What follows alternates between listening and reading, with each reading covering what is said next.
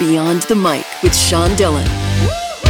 We're joined on the star line by an award winning science writer of In Praise of Poison Ivy, The Teeth of the Lion, Itch, and many more. Her latest book is Meltdown Discover Earth's Irreplaceable Glaciers and learn what you can do to save them. We welcome author Anita Sanchez.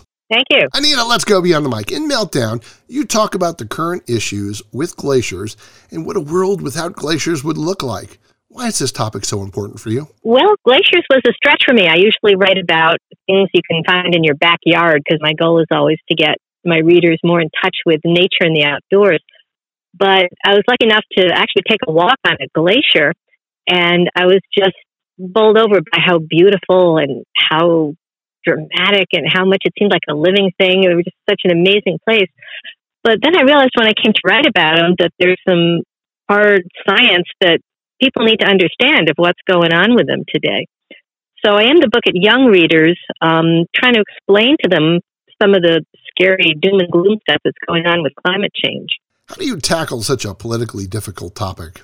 Yeah, I always wanted not to be the person who's scolding and shaming people for, you know, using a plastic fork and stuff like that. Um, I want young readers to feel a sense of optimism a sense of hope, a sense that they have power and that they can begin to do something about it. But I always start with falling in love. I, there's a great quote that goes, In the end, we will only conserve what we love. And I really want kids to feel that, that awe and that, that love that I feel for the amazing places of nature, whether it's a remote glacier or in your own backyard. And you talk about the wildlife of glaciers that depend on them.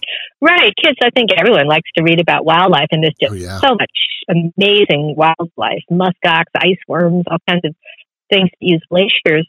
And then closer to home, uh, things like salmon, for instance, that breed in glacier fed streams. So as the glacier fed streams are getting warmer, salmon are having a hard time surviving. I mean, you may have noticed the price of salmon grocery store these days. I mean, it, seems like it seems like glaciers don't relate to our daily life, you know, unless you live in Alaska. But it really affects us, you know, in very real ways in our everyday lives. What scares you about the elimination of glaciers? Well, I guess the unknown. Nobody really knows, you know, what is exactly going to happen. Climate change is a very complex topic, and scientists are still trying to figure out what our planet's going to be like in 50 years. But it won't be my problem. It'll be my children and my grandchildren's problem. But we do know that things are changing, and that if we take action, we can slow those changes and make them less drastic. So my book is partly a call to activism, and it may seem silly to have a 10 year old, you know, being asked to be an activist, but I think kids have a lot more power than they realize. In the end, you talk about the Rainbow Glacier, and in the book, you show it disappearing. Why was that glacier so important for you to show? Well, I wanted to talk to some professional glaciologists because I'm I'm not a professional Arctic explorer or a glaciologist. I wanted to talk to some scientists. So I found um, two scientists, uh, Dr. Pelto and his daughter Jill Pelto, who do research in the Northern Cascades National Park, and they go to the same glaciers every year on the same day. They've been doing this for literally decades, and they measure how big the glaciers are, and they're all getting smaller. So Rainbow Glacier was one of the ones where they do their measurements, and it's a particularly beautiful. It's a small one, but it's this little frozen river of ice that comes down a steep mountainside, and you know every year they can see it's retreating and, and getting smaller. Author of Meltdown Discovering Earth's Irreplaceable Glaciers and Learn What You Can Do to Save Them, Anita Sanchez joins us beyond the mic for the Rocking Eight. It's just eight random questions. Answer with the first thing that comes to your mind. There is no pressure. Okay. Anita, where in Cuba would be your dream place to visit? In Cuba? Yes. My father was from Cuba. He lived in Havana. I would love to go see his home. Of the 48 states you visited, which one was your favorite? Oh, I got to say, my place I was born, Massachusetts. Are you a pokeweed fan or have you gotten out the herbicide yet? Are you kidding? I love all wild plants and I would never use herbicides because they really do horrible things to wildlife, especially songbirds. Now, I got to ask, do you have a green thumb? And if so, what do you grow? No, I don't. Um, I'm pretty good on house plants, but I'm not much of a gardener. I like wild plants. Are you left brained or right brained? I actually took one of those tests once. I tested out right in the middle. What flavor of ice cream do you not like? Rum raisin. Oh my. Who is the key mentor in your life? A person I never met named Gerald Durrell. You might have seen a, a TV show, the, the Durrell family in Corfu. Um, he loved wildlife, especially the exotic types of wildlife, and he traveled all over the world and then he wrote about it. And that's what I would love, love to do. What do you daydream about? Traveling to more exotic places. It's time for the back half with the author of Meltdown, Discovering Earth's Irreplaceable Glaciers, and learn what you can do to save them, Anita Sanchez, be on the mic.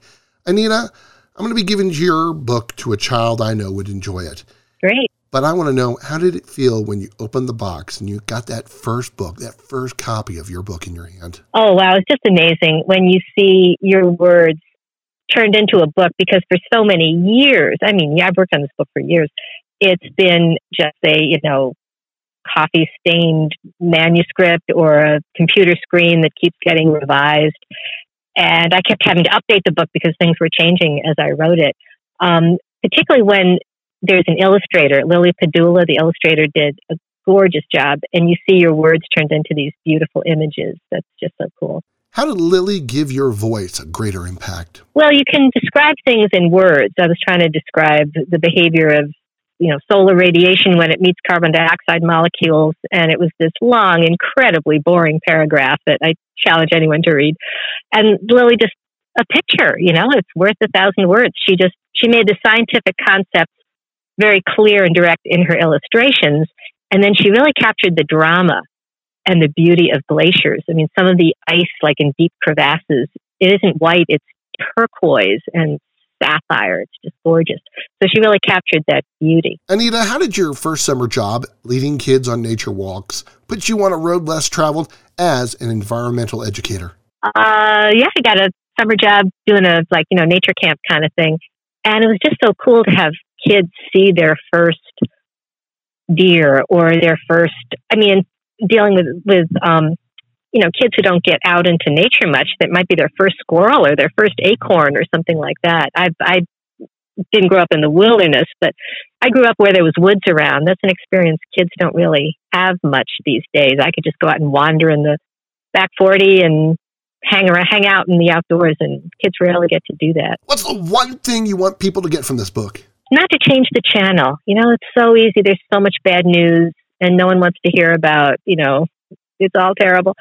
But if we try to understand the problem and then look for solutions, that's the only way we can change things. Anita, where can people find you online? AnitaSanchez.com. I have a uh, website and uh, social media Facebook, Twitter. It's time for One Big Question with Anita Sanchez, author of Meltdown Discovering Earth's Irreplaceable Glaciers, and learn what you can do to save them.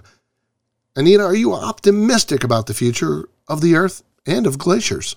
I am. I am. I think there's no limit to what we can do if we really want to get it done. And I think fear is a bad motivator, but I think if people really want a positive future for their, themselves and their kids, I do. I am optimistic. So, what's your next project?